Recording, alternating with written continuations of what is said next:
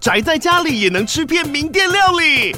最懂吃的美食平台宅点心满周岁喽！二月二十六号至三月三十一号，周年庆消费满千折五十元，满两千折两百元，限量五十组超值组合包，原价二四九九元，特价二四零零元，搭配专区优惠再折两百元。鱼子烧麦、老爷叉烧、鲜肉汤包、墨西哥起司煎饼，就朋友来家宅着吃更好吃。马上点击链接探访宅点心。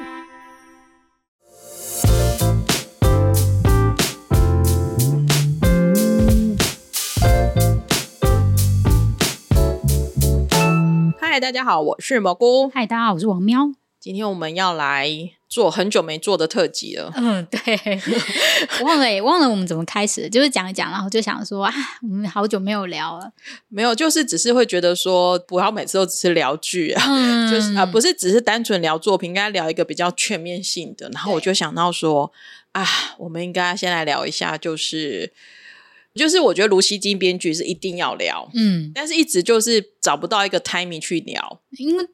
要么就是你可能会是他下一次有作品的时候，你就会想说那个要来聊一下，可是那时候又可能会聊他的作品，就突然就觉得说好，我们来聊一下卢西金编剧好了，嗯，然后卢熙京编剧其实我相信他在台湾算是知名度很高的编剧了，嗯，而且卢西金的作品其实这几年都还在台湾算是。人气度很高，而且我觉得很蛮有趣的事情是，就是很多人就是当下没有看，但是他们有很多人都会再回去看。比方说，我常常看到很多人又在看了《Life 辖区现场》。嗯嗯嗯，对，我觉得他真的就是一部呃，他就是他的作品，是你过了很久之后，你再回去看，也都可以看得很觉得很精彩，然后很好看的。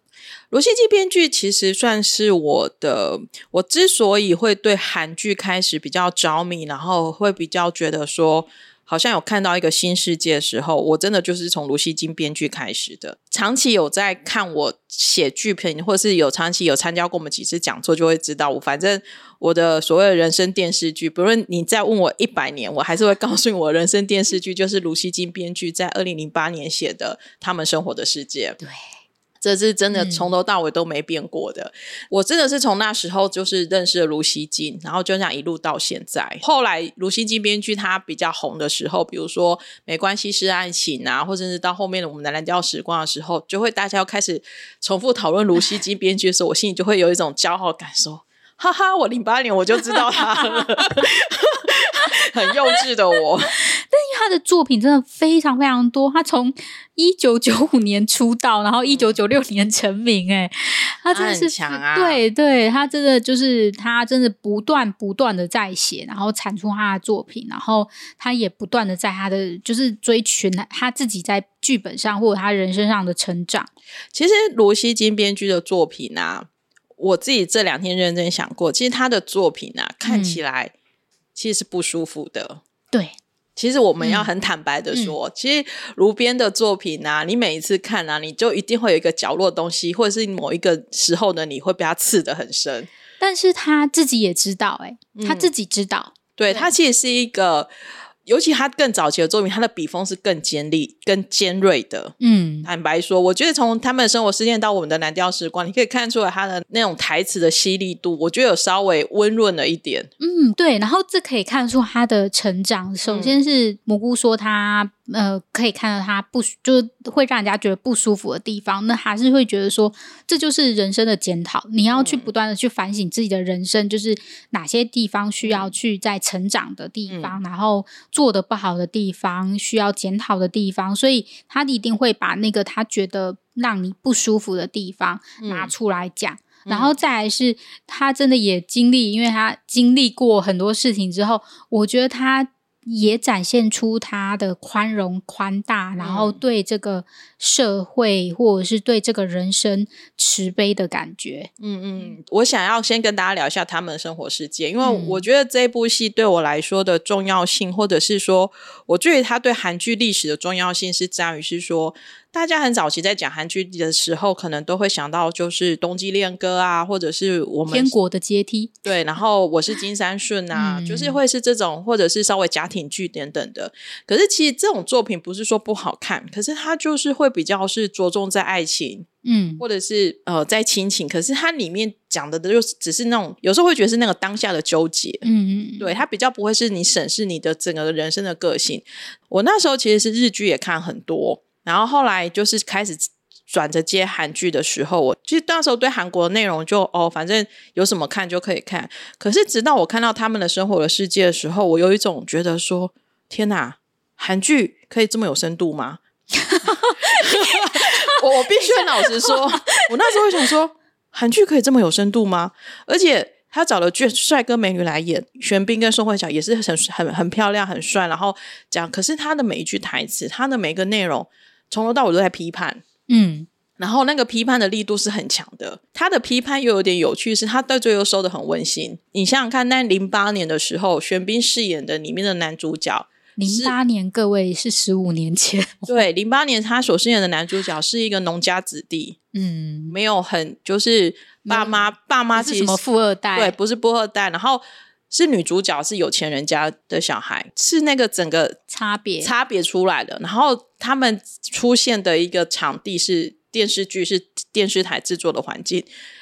跟那时候就是动不动就是财团那个时候其实是差非常多的。然后里面在探讨的又是就是电视剧制作的意义是什么？嗯，你要想想看，就是哇，这个太哲学了。就是那时候，其实 虽然我那时候十五年前嘛，其实你虽然是很喜欢看韩剧，或是看喜欢看电视剧，但是你从来没有一部戏去探讨说你为什么喜欢看电视剧，嗯，或是电视剧带给大家的意义是什么？然后你从制作的本质，你从整个制作商业的环境的本质，然后。一层一层去剥开，然后一层一层去看，因为他在里面其实就有讲到什么，就是制作公司的潜规则，嗯，然后呢，就是演员的潜规则。其实我觉得他这样子讲出来，我觉得有可能业界都会看不惯，他会想说：你怎么可以写出来？就是你怎么可以把我们这种呃，就是陋习，嗯，然后不好。就是因为潜规则多半会叫潜规则，多半都是让人家看不下去的东西，啊、然后把它写出来给观众们看。嗯，其实这部戏以那时候的收视来看是非常糟糕的，因为大家想想看，那时候的的观众并没有去接受一个这么的批判的电视剧，而且其实是一个很职业剧的电视剧。嗯，那时候都还是比较是讲爱情。以爱情戏为主的，可是我那时候我一看，我真的是惊为天人，而且我真的是喜欢到，我是把那个每个台词我都把它整理出来，因为。我真的觉得他每一句台词都好像是，至少对我那时候三十几岁的人生而言，我会觉得那个是一种一本书，你知道吗？那个是他写的每一个台词都是一本书。比如说，他会说我们人生要活得像电视剧一样，然后为什么要活得像电视剧一样呢？就是你还是要去学的跟电视剧里面的主角一样，你要去努力的去挑战你自己。但是呢，嗯、现实剧往往是做不到的。可是他的意思是说，你要能够，希望你能够像电视剧的主角们这样去努力你的人生。可是我觉得，呃，我觉得在早些年，或者是我一开始在看电视剧的话，或者是呃，我们可能没有办法体会这一句话，叫做“活得像电视剧一样”。可是，呃，你看了很多部，在这么多年来，你看了非常多部韩剧、戏剧上面来看，你就可以知道说，其实电视里面的主角们跟我们都一样，就是他们会。历经非常多困难，只是说他们的困难是比较不一样的困难，或者是他们有些可能就像我们一样要看角色嘛。嗯，可是你可以知道说，我们全部都在经历，就是没有人的路是平顺的啦，都是要经过一些苦难，然后你才可以得到你想要的东西。对，然后因为包含它里面有讲到，除了像你要跟主角一样去努力活着之外，你的人生有时候也会像那些电视剧一样，会突然有一个很戏剧性的转折点。你会发现，对你的朋友、对你的家人，你有和还是要说出那些电视剧的台词，比如说“我爱你”，或者是、对，或者是说“对不起，我想你”。就是可能你会觉得那都是电视剧主角人在讲的，可是你会发现，某一个时间你会发现，如果你在你的人生也在讲这句话的时候，其实他也是可以安慰到你身边的人。我觉得卢锡金他在写这种就是关系之间的呃的台词的时候。我说真的，我们为什么一开场就说去看炉边的戏很不舒服？原因是因为他真的就是抓着你的痛点，先你打下去，你知道吗？对，我觉得他真的，他真的很喜欢拿着，就是我觉得那是他在思考的东西，就是他会去思考说，为什么这个东西会很痛？嗯，他会去从，然后去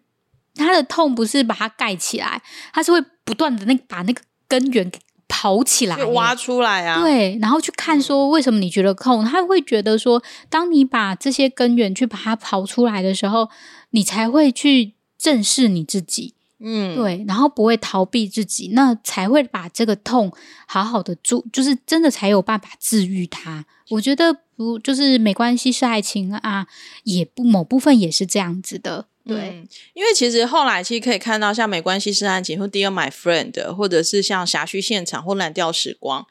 它的电视剧的台词里面或它的剧情里面呢，那个痛苦会真的是很深很深的痛苦。嗯，而且有些痛苦，它会是是你到最后才会发现，哇，原来那么开朗的主角们，他的背后的伤痕也是累累的。比如说《没关系是爱情》的那个男主角，嗯、对，然后 Life 现场的。就是女主角郑有美演的那个主角名字我忘了，可是就是你会发现，因为她小时候也受过侵害，嗯嗯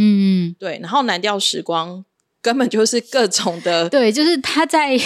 就是在海岛生活就是一个苦难，对啊。然后《Dear My Friends》也是一样啊，嗯、就是从女主角从高贤婷她跟母亲之间的各种的争吵，然后到对，然后老人家们之间的这种互相的几年来的那种，就是看起来好像，而且我觉得我对《Dear My》一下很好，一下又吵架。对，我觉得《Dear My Friends》我看的时候，我觉得印象很深刻，就是。奶奶们看起来感情很好，可是转过头来，大家还是吵得很凶，然后就会翻出那种 陈年旧账。对，然后你就会发现，其实我们也是一样啊，我们都会有一些跟某些朋友或是跟家人的某一些伤痕，你只是没有去正视它，可是它其实永远都在你的心里面。我们可能作品会跳着讲，可是我觉得在我们的蓝调时光以后，他会去强调一个和解的东西。嗯，对，就是你要如何的去跟你的。呃，以往你的伤痛去和解，其实他从他们生活世界，或者是没关系和爱情啊，其实他都会是这样，就是他最后，嗯，卢边一定会最后花一段几集的剧情来，不能讲教导，而是来陪伴你去跟这些人和解，或是跟自己内过去的历史和解。嗯、可是那个和解的过程通常也是乒乒乓乓啦。哦、对，对他真的是，就是他那个揍人力道真的很猛，我觉得我。常常在他的戏剧里面被打巴掌，对，就是你会看到自己很不堪的那一面，或者是很自以为是的那一面。我觉得最常看到的是，我自己觉得我讨厌那个人，我看到就是他很表面的事情，然后呃，我会我看到他不是他真正的他，他有他自己的故事，但我不知道。但是当我发现。我他背后故事的时候，我就是狠狠的被打脸，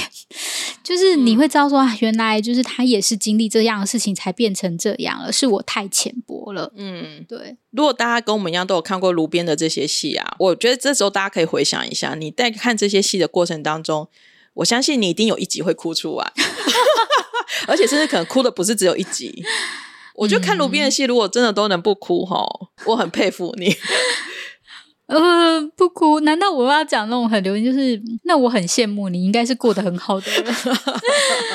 对，对，因为我自己其实刚刚我们这样这这些戏啊，就是这样一步一步提。其实我脑中就会回想到，对我那时候看这部戏的时候，我也不见得知道我在哪一段哭出来。嗯，可是我脑中就会有那一种，就是真的是莫名其妙就对着荧幕这样哭的稀里哗啦的画面。我觉得，如果就是你还没有看过卢熙京编剧的剧，或者是你只看过一两部，然后但你还是很喜欢他，我觉得在你人生痛苦的时候，或者是转折的时候，你可以挑一部来陪伴你。嗯嗯，我我觉得他会给你不一样的感受。他为什么就是呃，韩国有这么多编剧，然后我们我们两个人有志一同的，都很推荐这位编剧的戏剧来看。每个人看剧的目的不太一样啦。嗯，其实我们自己身边就是，我们也推荐过很多韩剧，也跟很多人聊过韩剧。你会发现有一派的人看韩剧，他就会他真的不喜欢看很悲情的啊，他也不想要看很沉重的，嗯，然后他就会觉得说，他只想要轻轻松松的看韩剧。然后有一派的人看韩剧呢，他不是说故意要去，就是去批判韩剧，可是他有一派人，他可能就会觉得说，韩剧可能。都写的没有很真实，嗯，或者是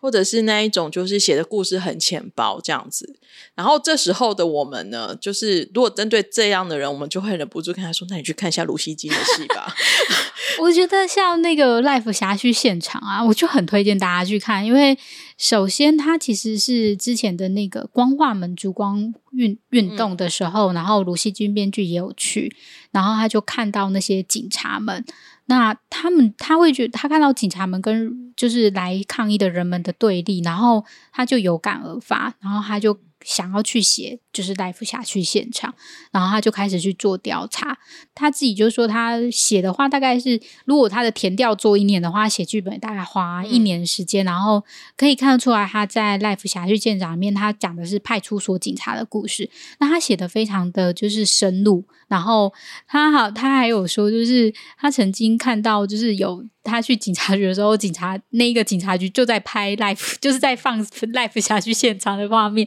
就是有也有，他就说他拍了 live 辖区现场以后，有护士，就是那个护理人员啊、消防防局人员啊，都跑过来跟他说：“那你们可以拍写一下我们的故事。”你就可以知道说他写的多么的深入，然后他怎么。懂得就是他虽然没有当过派出所警察，但他写出了派出所警察的那一种无奈跟痛苦，然后想要跟大家诉说的一些事情。其实，因为我们两个之前都有参加过卢西金编剧他在就是台湾的一个小讲座，嗯，所以讲讲座也不小啦，也有一百多个人。那其实他就会在里面，他其实就有分享他是怎么去。做田野调查，然后怎么去、嗯、去做一些故事，然后你就会发现，他真的是我记得很深刻，是他说，其实他里面他剧电视剧里面的每一个故事、每个台词，很长都会是是真实发生的，嗯嗯，因为他真的就是花很多时间去调查，会跟这些他想要的这些背景人物的人去聊天，然后。嗯但是他那个调查，我相信不是那一种很硬邦邦的。你觉得怎么样？哦，没有没有，他一定就是去观察，然后去跟他聊天，然后去记录那些人可能跟他分享的故事。我会觉得，尤其是他已经是到算是真的超级超级大编剧了，可是他还是很坚持在做这件事情。嗯、然后我就会觉得，那真的是一种。对这份工作的那种使命感，哎，对啊，因为他会他在拍我们的蓝调时光的时候，他就去济州岛住了几个月，嗯、那他就会觉得说，我想要住在那边，然后我看着他们，我就自然的可以把那些他就会把那些台词写出来了。嗯，他对于而言，然后他还有一个使命感是，就是他很严格的遵守他的生活方式，嗯、然后他会觉得说，说如果我生病了。就是我就不能写作，那很多人就是因为他不能写，不能写，那他的剧本出不来，那整个剧组可能都会延误嘛。嗯，那他就会觉得说这样子，别人就会就会不不对他不的要求对对对对对，然后他就会觉得说，哎，这样子造成别人的困扰不好，所以他会很严格的去，但是他会说，呃，他但他不会觉得说他不喜欢谈论工作会多么的痛苦或。呃，困难嘛，因为其实这些东西，其实你要很严格的去遵守很多事情，然后生活的规律其实是不容易的。但他会觉得说，这是需要做出，他就觉得说，他不觉得这些很困难或者是很痛苦，因为他觉得他就是必须要这样做，他才可以产出剧本，然后让大家去拍，然后让大家去演。嗯，而且我觉得他还蛮让我敬佩的是，就是他已经到这个位置。我觉得他在很多访谈时还是说，他还是他不会把自己当做是。我常会开玩笑说，编剧其实是这部剧的神。嗯、对，可是其实他他并不会这样想，他会他其实还是会很谦虚的，然后会很会很认真的去聆听大家给他的意见。我觉得这一点真的蛮难得的，但他也有他的坚持啦。哦，对，就是我我我也很好奇他怎么拿捏。不过我觉得好玩的就是他会觉得该做的事情、该对的事情他会去做。可是如果有人就是提对他提出建议，他也是会虚心的去听。嗯，我觉得他很明白说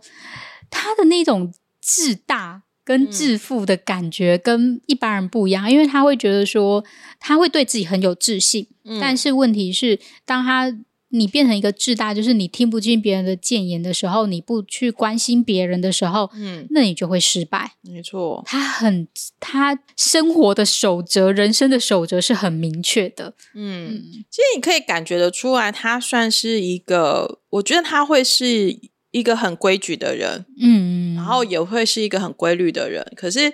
他又在于这种内容创作上面，他也有他的弹性。我觉得还蛮好玩的。嗯，他就像他在说，他其实跟那个在那个金泰金圭泰导演，然后他是我们的蓝调时光的时候，他就说他其实很喜欢跟导演聊天。就是我觉得他之前也就是跟表明书导演的时候，他也是这样，就是他们私下会不断的聊天，然后去聊他们的创作或者他们的剧本这些东西，然后他会觉得说他们要不断的去就是聊天，才有办法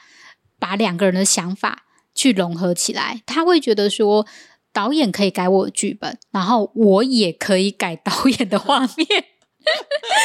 但是两个人要先说好，因为是这个要有一定程度上的信任呢。嗯嗯，而且两个人要沟通，而且你要知道是大家是为了这个作品好，而不是你对我有意见吗？对对对，所以他我觉得他其实是花很大量的时间在跟别人沟通的人。嗯嗯，对，他不是就是埋头然后自己写这样而已，他不是的。嗯，跟别人沟通这件事情，那个真的是，我觉得其实是内容创作者，至少我自己观察啦，包含我们就是偶尔就是可能身边有一些就是喜欢写东西我觉得要有这种心态啊，真的不是一件很容易的事情。嗯、对，老实说，因为包含我写个剧评啊，我也不是创作，写个剧评，我都很怕被别人批评的。嗯，那更何况你是创作，你是写。你是写这种东西的，你要有这种就是可以有那个度量接受别人的建议，我真的觉得很难呢。所以他他其实是感情很浓烈的人啊，他会跟别人 吵架的人。嗯、如果就是大家多看，当然就是如果多多熟悉一点卢熙京，我觉得他跟别人吵架一定是那个匹配狗的那一种。他的笔都已经那么利了，嗯、他的嘴巴应该 更可怕吧？对，对，我觉得他，我我在看他的这些访问的时候，他曾经对一个演员，真的就是演员，他觉得他的演技不好，他是真的就是在演他的戏，然后他演技不好，他就是真的就直接说，就是你演技怎么那么烂？我觉得哇，对，然后但他也曾经被某一位就是呃大演员说。你这个剧本像用脚写出来的吧？就是大家互相伤害，是不是？对，就是我觉得他的那个，你可以看到他的真诚或真挚，嗯、然后很毫不保留的那一面。嗯，对，然后他可以把这些事情讲出来哦。某个程度上，我觉得卢锡金编剧给我一种很典型韩国人。嗯，就是嘴巴其实是很敢讲的，也很敢表达自己的意见的。嗯，你真的卢西金编剧，你是真的越看他的作品，或是越去听他一些访问，或是你你就会发现说，他其实对于人或对这世界的爱跟关怀，其实是非常大的。跟他的呃写出来的那些内容而言，你会觉得这个这一位姐姐真的是很强啊！我我觉得她的那个。稳定感是很可怕的稳定，因为我们去看过他本人的演讲现场，你会发现他那小小一只，嗯，他真的本人很小小一只，对，可是他的气势很强大，但是他的能量又是很稳定的在输出。我是觉得，至少我自己这样看很多编剧啊，我觉得他真的就是一个一个很特别的存在。我觉得，因为其实如果你嗯有在创作的话，你会知道说，其实你不断的输出那个能量会耗光的。嗯，但它可以这么稳度稳定的输出，然后它大概是两年一部剧嘛。嗯、然后那它之前就是 Life 跟就是呃我们的蓝调时光隔了四年的原因，是因为它其实中间有在写一部剧，嗯、然后那一部剧因为就是疫情的关系，他没有办法出国拍，嗯、所以他就想说那没有办法，那他就必须就是先拍。一个在国内的剧，所以他就写出了我们的蓝调时光。嗯，对，所以他可以看得出他的稳定之一在于他的对于产的那个作品啊，就是两年一部，两年一部。嗯、所以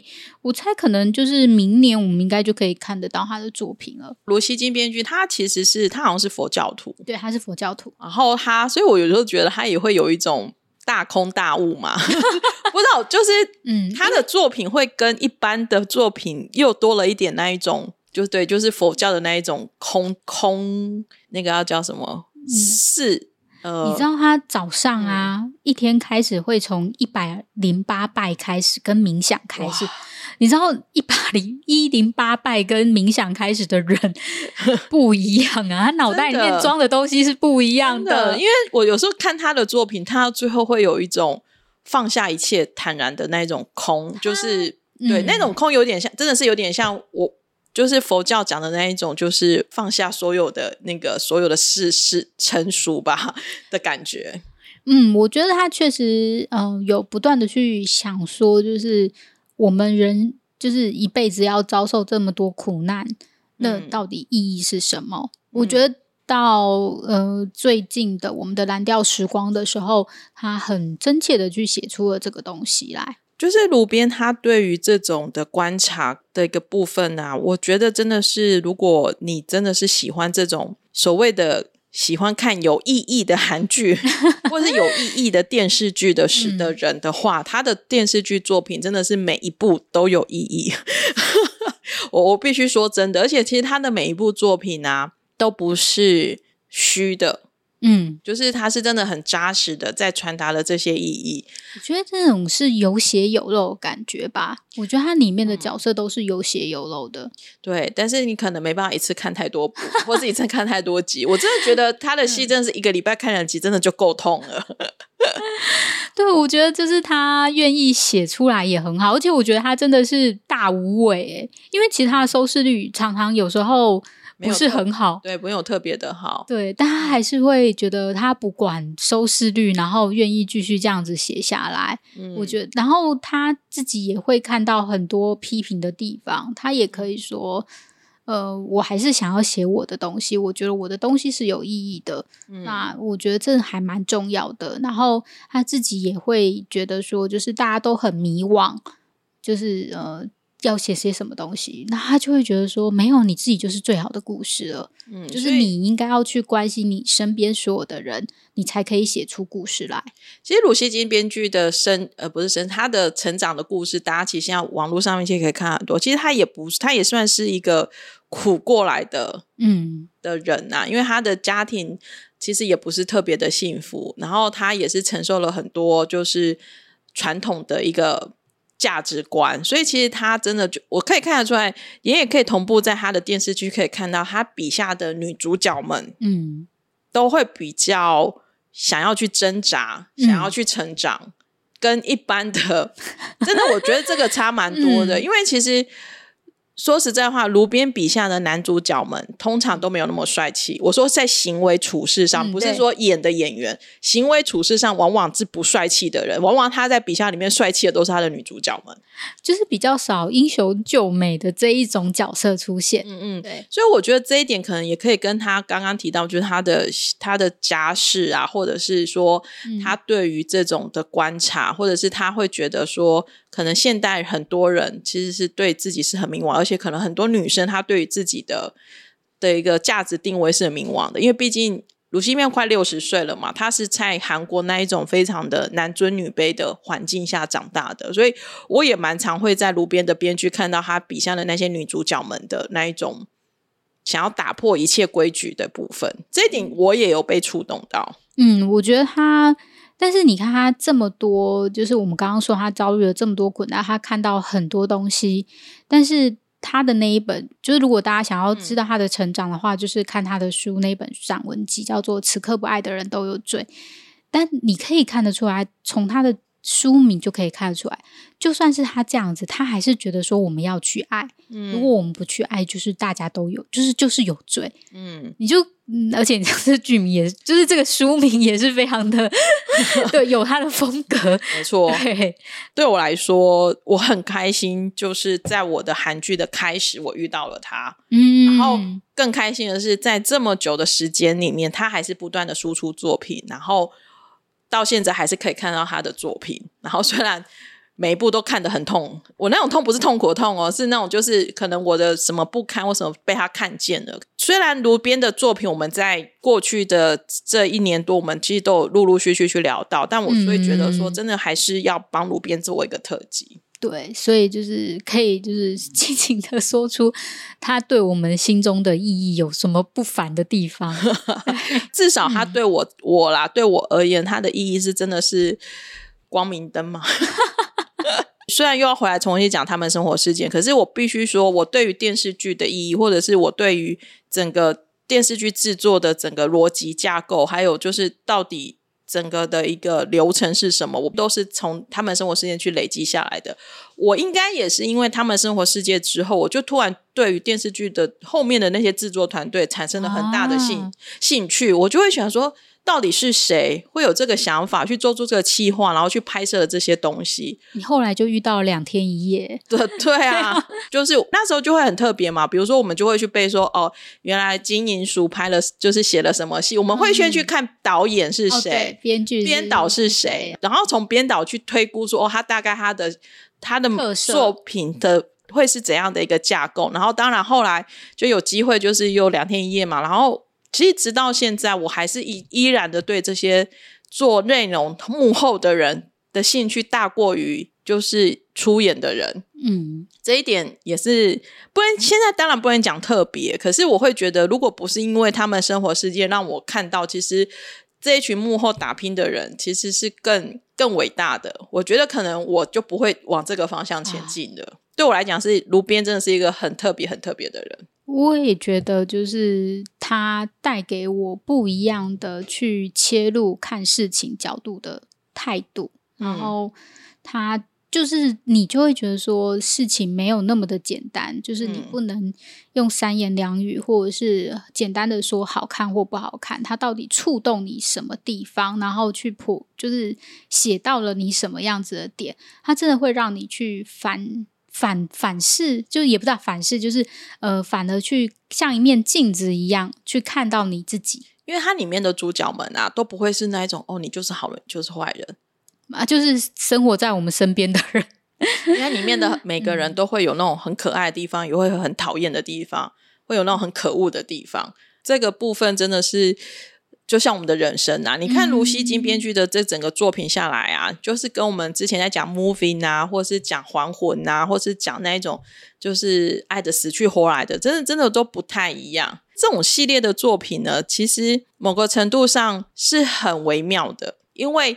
为什么我觉得他会对演员的演技很要求，是因为他的生活作品，他的作品都太生活了。嗯嗯，如果他的演员演不出那种生活感，其实确实那个作品就会很不好看。是是他的辛苦点呐、啊，那就讲个小花絮，他也有在想说他他怎么 casting 演员们，嗯、然后他就会说他希望他的演员就是演出跟他以以前的作品都不太一样，嗯，对。然后比方说他在说李秉宪的时候，他也会觉得说他要李秉宪来演他的戏是一件很好的事情，但是他想要能够找出一个就是李秉宪之前没有演过的戏。的那一种感觉，然后他想要的都是这样子的，因为像车顺元也是啊，嗯、车顺元之前接受罗 PD 访问也有提到说，因为大家就很要紧哇，车顺元在里面真的就是一个很不怎么样的，就是一个不帅的爸爸哎、欸。车顺元就是说，因为卢边有看到他那一面，所以他就是请车顺元来演这么不帅气的角色。对，然后我就觉得哇，就是卢边真的是看人的那一种。功力很强，而且其实你看卢边，其实他有几个演员后来都跟卢边很好，对对对，像那个韩志明嘛，嗯，赵寅成嘛，对，然后甚至李光洙，就是都会去重复出演他的他的作品。我觉得他们都想要在戏剧上面成长，我也会很希望我喜欢的演员们有机会自己是可以去演一下卢边的作品的，因为我会觉得真的就会是一种。训练再进化嘛？嗯，我觉得会 会变身的那一种。我觉得会。嗯嗯嗯嗯。我自己昨天呢、啊，就是为了要录这一集，我就回去看他们生活世界的一些片段，我看了还是好感动。然后心想说，哦，就是为什么这种台词已经十五年的台词了，还是依旧的这么的触动触动得到我？我真的觉得太强了。但他的台词不是那种很长的，他台词都是很短的，而且他台词是非常生活化的。对。这点很厉害，你知道，就是目前我们自己觉得台湾剧本会有一点比不上的是，因为我们太容易把说话跟书写的部分混在一起了。然后就是你写的，你写的作，你是写作文，你不是写台词，那你。你演员演讲出来的那些台词就会很怪嘛。可是卢边他的台词真的有时候真的好生活化。他他的派流跟那个金玉淑编剧，金玉淑编剧就比较书面款了。没有金玉淑是不是书面款？还是肉麻款？哦，对对，他像诗一样，对，他会肉麻款，他动不动就是把我爱你放在嘴巴的那一种。对，就就是他们，你可以看到他们呃用不一样的方式。去切入戏剧，我觉得这就是为什么我们会我们会聊那么久戏剧的关系，然后我们会觉得很丰富，我们愿意一聊再聊去提到里面东西。嗯，对，我会觉得这就是为什么目前我们都还是持续在看韩剧的一个原因呢，因为真的还是有很多很厉害的编剧们的作品，我们是很期待的。对对对，嗯嗯，好啊，我们今天就是叽叽喳喳跟大家讲了卢编的卢锡金编剧的相关的作品，我。如果你还没看过卢锡金编剧，我真的非常建议你挑一部入场。那如果你也是卢熙京编剧的的粉丝的话呢，我我必须跟你说，你真的很识货，你自己很骄傲，对，我自己非常的骄傲。那如果你有看过他们的生活世界，欢迎你到一则馆蘑菇食堂来跟我分享。我真的觉得，就是真的蘑菇真的没有换过他的人生作品。对，我从来没有换过我人生作品，嗯、就算我觉得我我一百年之后，如果我有一百年之后有人还问我这句话啊，问我这部戏的话，我还是会跟他讲这一部。嗯，我真的觉得。我没有教大家一定要回去看他们生活世界啦，我觉得真的是有点久了，而且毕竟玄彬跟宋慧乔都已经、哦、对对对，但我会觉得你可以挑，你可以挑他近期的几部作品啊，而且嗯，最后差，我觉得好像我们认识几位朋友，他的人生电视剧都会有一部是鲁西金编剧的作品，对，很多人都是没关系是爱情啊，但是那一部也很棒，然后我们一直很想要邀那个朋友来聊，对，但他朋友很忙，他最近公务太忙 了，对对对，所以就是有机会的话。或许我们真的会挑，没关系，是爱情啊。嗯嗯嗯，好啊，那我们今天就先跟大家聊到这里喽，谢谢大家，大家拜拜。